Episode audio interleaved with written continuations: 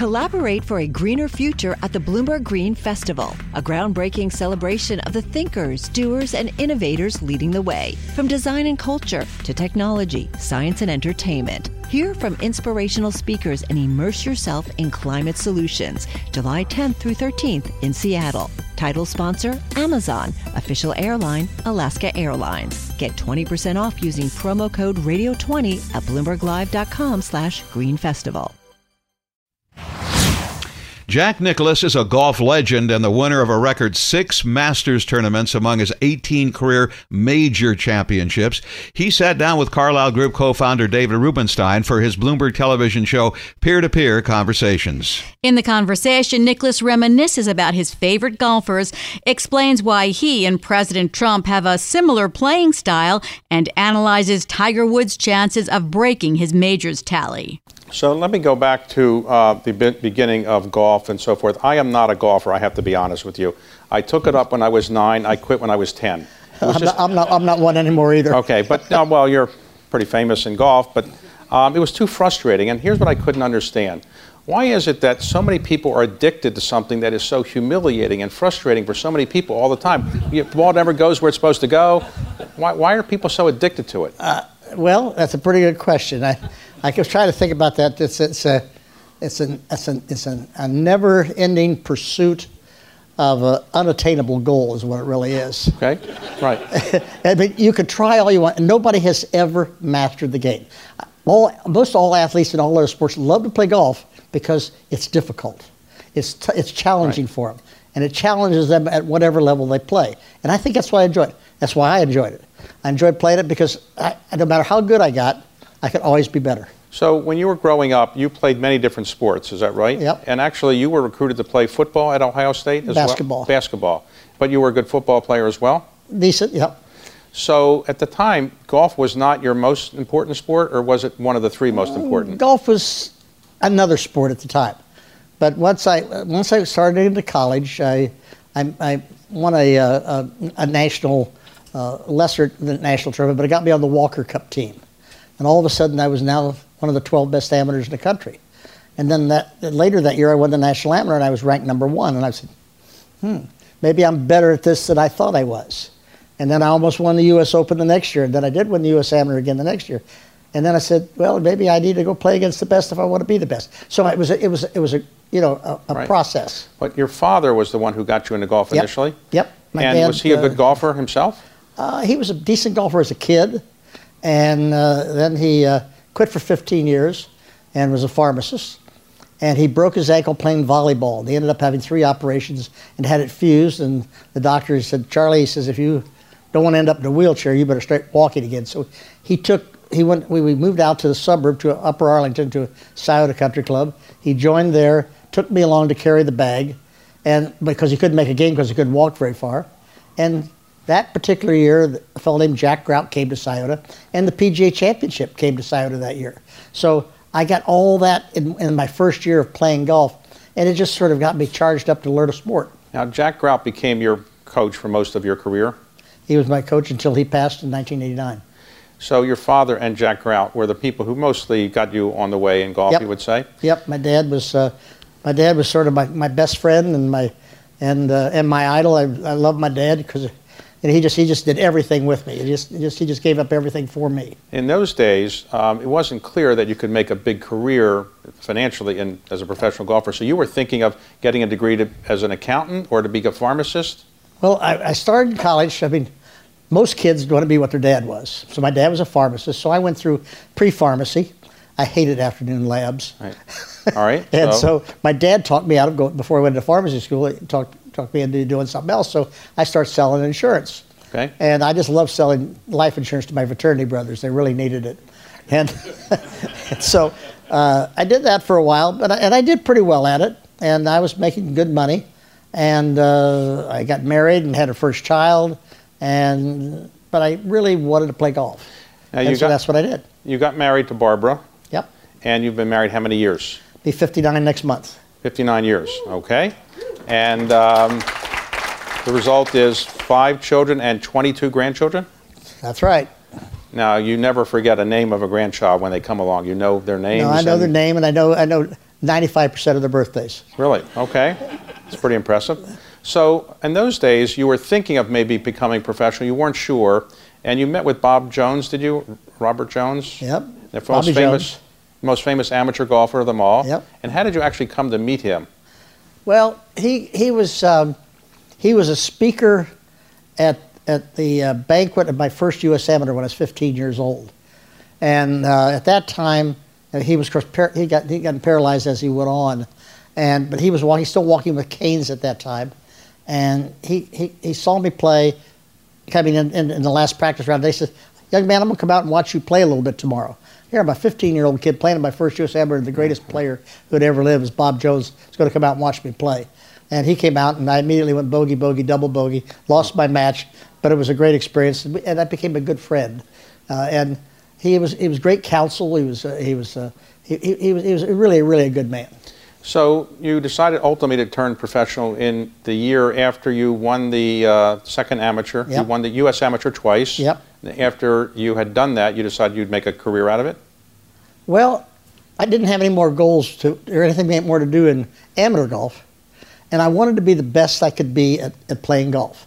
So I said the only way I could do that is to play against the best. The only way to do that is to play against the pros. So that's why I turned pro. All right. In those days, uh, the compensation was good, but not compared to today. So, No, I was making as much money selling insurance as I would have played one playing golf. but you did. I, I, I surpassed it though. So as you went on, uh, you had the comp, uh, a rivalry with Arnold Palmer a bit. He was the leading golfer when you came in the pros, and then you surpassed him in many ways. But what was it like in the early days when you were rising and he was sort of at the top? Well, you know, I'm, uh, I wasn't real popular because I started beating Arnold. And, uh, you know, and I wasn't popular with myself because I was an Arnold Palmer fan. And, and Arnold was a good guy. And he, we got to be very close friends. Our wives got to be very close friends. Uh, but he was, uh, and he never really seemed to mind that I beat him more than he beat me. And I'm sure he probably did inside, but he never let me know it. He took me under his wing, and uh, he's 10 years older th- than I was. And uh, he, uh, he, was, he was great to me. So I have, no, I, I have nothing but love for Arnold Palmer. So in your career, you won 18 majors, which is the most of anybody. Yep. And uh, Tiger Woods has now won with the most recent Masters win 15. Yep. But many people think that trying to bat, uh, beat your record is almost impossible. Mm, I don't know. Tiger's, Tiger's pretty good. That's pretty uh, good. So let's see, you won the Masters six times. Yep. And is that your favorite tournament, the Masters? Uh, probably so. Yeah. In your course of your career, I, I remember you've won more than 100 uh, tournaments. Is that right? And 18 majors, and you were the leading money winner seven times, the leading shot, uh, lowest shot uh, for a tournament for a year uh, seven times. And there's no record in golf you haven't achieved. Is that right? Was there anything left for you to I- achieve? well, I don't know that there's any record that I haven't achieved, and, but you know, I, my record is, is good. But you know, you could always be better. That's that's the neat thing about the game of golf. You no matter how how good you get at something, you can be better. So, um, in terms of being better, it's hard to know how you could do much better than you've done. But let's um, ask you about a couple of things. What is it the key that makes somebody a great golfer? Is it concentration? Is it physical ability? Is it just I think combination of those things? I think I think your mind is, is a big part about it. I think you've got to believe in what you can do. Uh, you've got to learn to play within yourself. Uh, I think uh, I think anybody in all walks of life, uh, I don't care what business you're in, you need to work within yourself, uh, and and then and you need to do what you can do, not what somebody else can do. Uh, and you got and you start believing in that, and then I think winning breeds winning. Uh, so I was lucky. My first year, I won the U.S. Open, won the biggest tournament in golf. My first first first year out, uh, and I believed that I could play. So, so all of a sudden they start coming in a little easier for me. so. In the first year, you won the U.S. Open. Was that in a playoff with uh, Arnold With Palmer. I had to fight Arnold's gallery a lot, but I never had to fight Arnold. He he, he, always treated me with respect. He, he treated me like a, a fellow competitor, and we and so I, I didn't have those issues. So, one of the most enjoyable uh, tournaments people would say to ever have watched, anybody could have watched, was the 1986 Masters, Uh-huh. when you were an old, old man of 46. 46. Yeah, it's a really old man. Right. it? Um, those days that seemed like an old man, but today, to me, No, it doesn't seem today that old. it's not. It's very young today, David. Right. So uh, people had never, no one had ever won a, a uh, major, I guess, after, over the age of maybe 41 or 42 at that time. Uh, Tiger won the Masters now at 43, but Yep. 46 was considered ready for you know a, uh golf cart or a wheelchair or something. So Close. uh, you were you were not leading that tournament until uh, really near the end. You were uh, what four shots behind with the final uh, nine uh, holes to go. Is that right? I was I was still uh, the first time I led the tournament was after uh, 71 holes, okay. going to the last Oh. hole.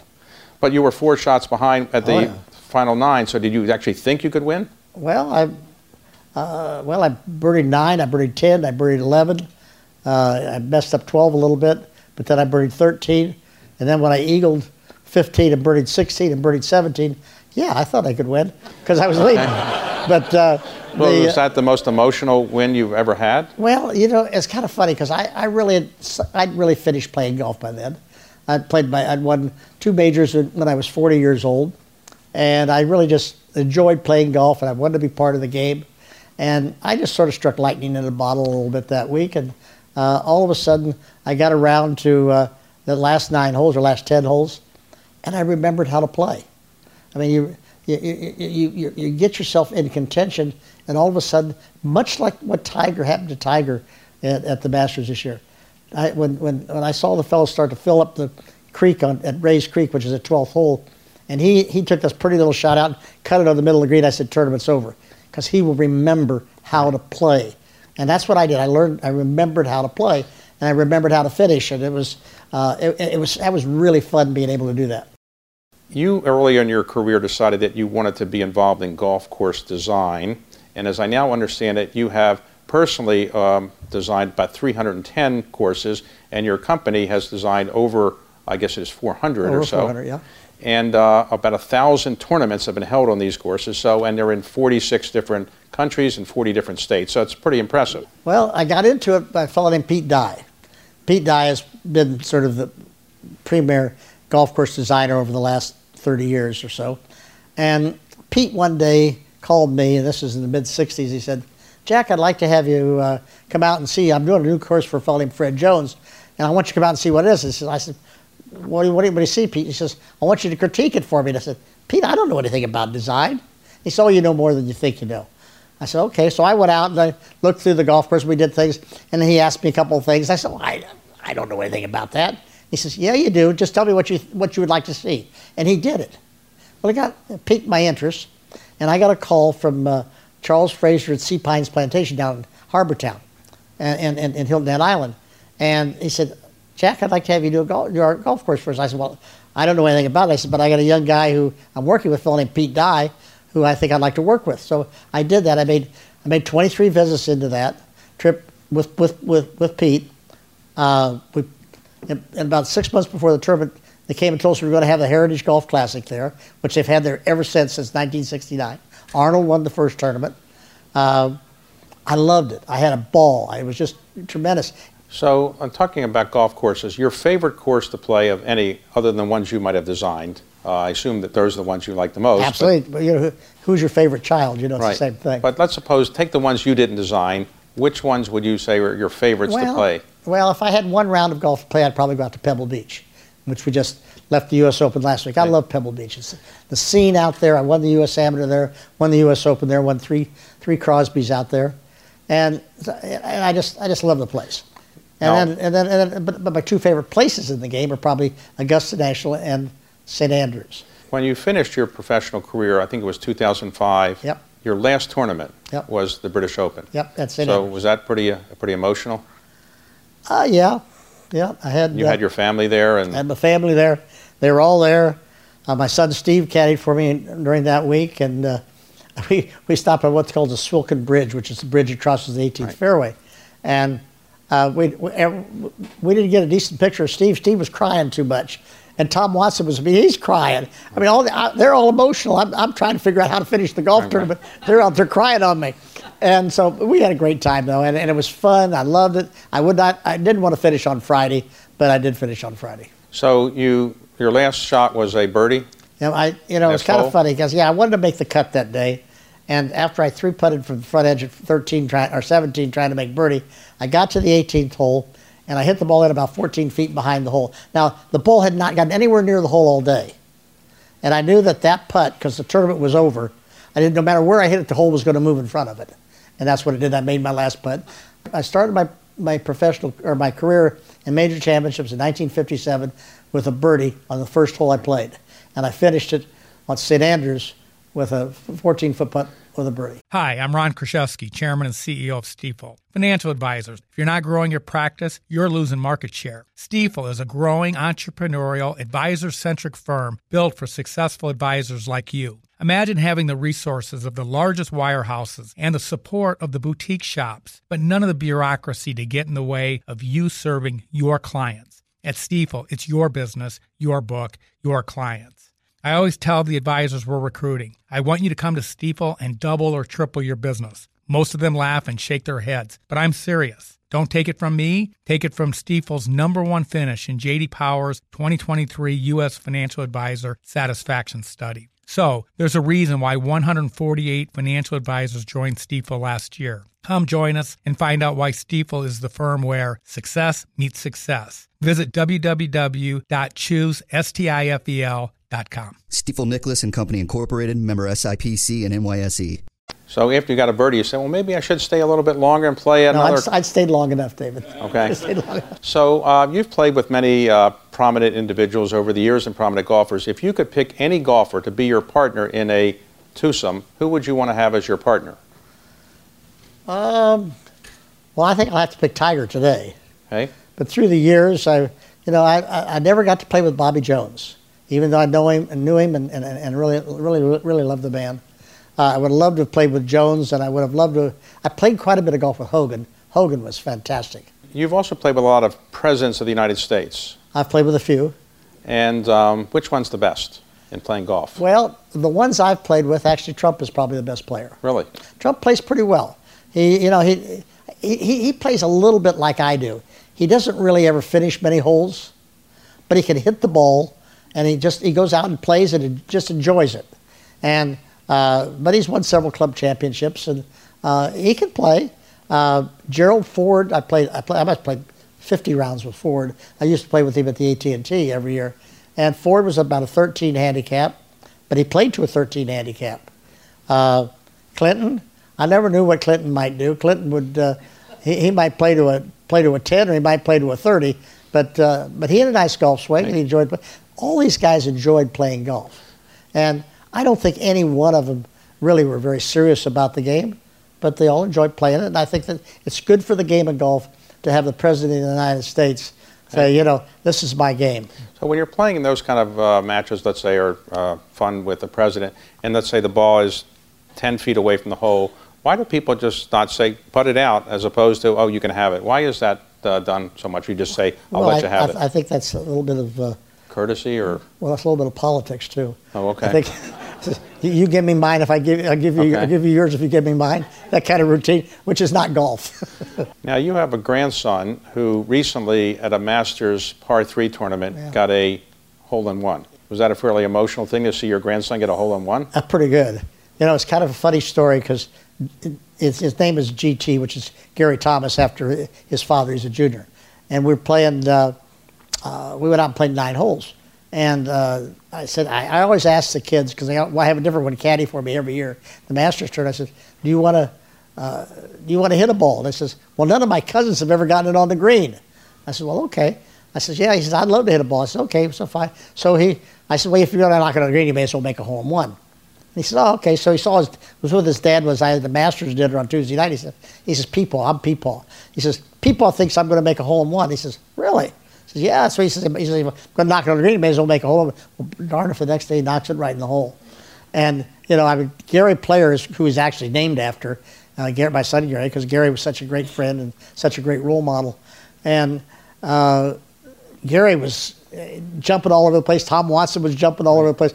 So when players are playing golf and they're uh, in a tournament, you're let's you're paired with somebody. Uh, do you actually talk during when you're walking down the Sure. fairway? They talk. Or I thought some they didn't even talk to each other. No, no, no. The guys are good friends. I mean, Arnold and I had had a fierce rivalry, and we won. I mean, we we blew more tournaments for ourselves trying to beat each other than worrying about the field. Right. But we get off the golf course and we look at it. and We say, "Yeah, we did it again. We both shot 75, while everybody else shot 65, but just the two of us trying to beat each other." But then we'd shake hands and say, "Okay, where are you going to dinner tonight?" You know. So you know that's that's I love the golf kids today.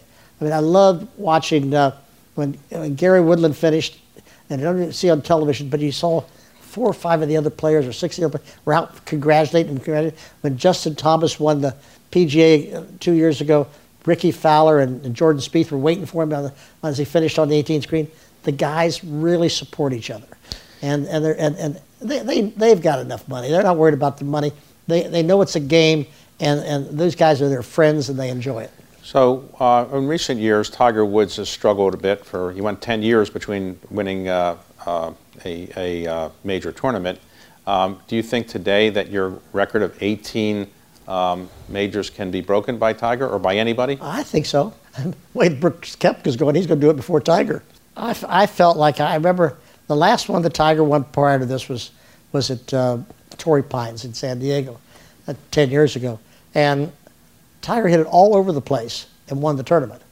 Now he has he had he had, had back fusion, and his swing is much better now than it was then.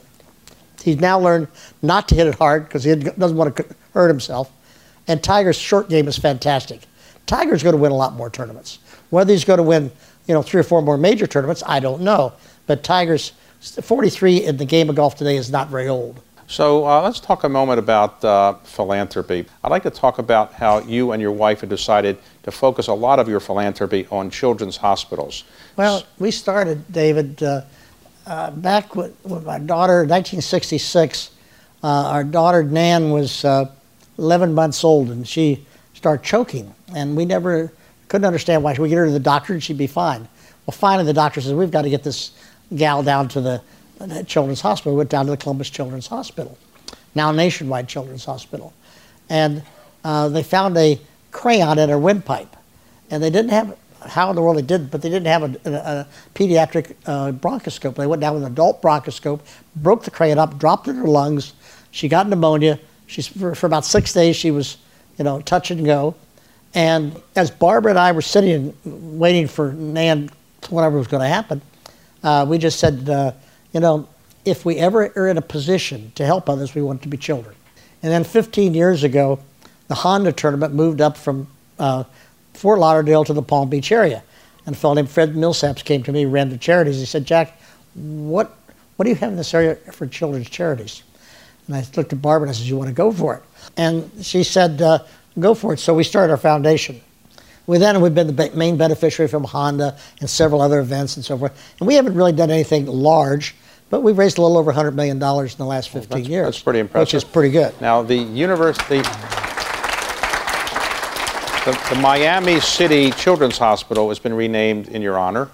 They right? went back, they, Miami was Miami Children's, and we made an association with Miami Children's.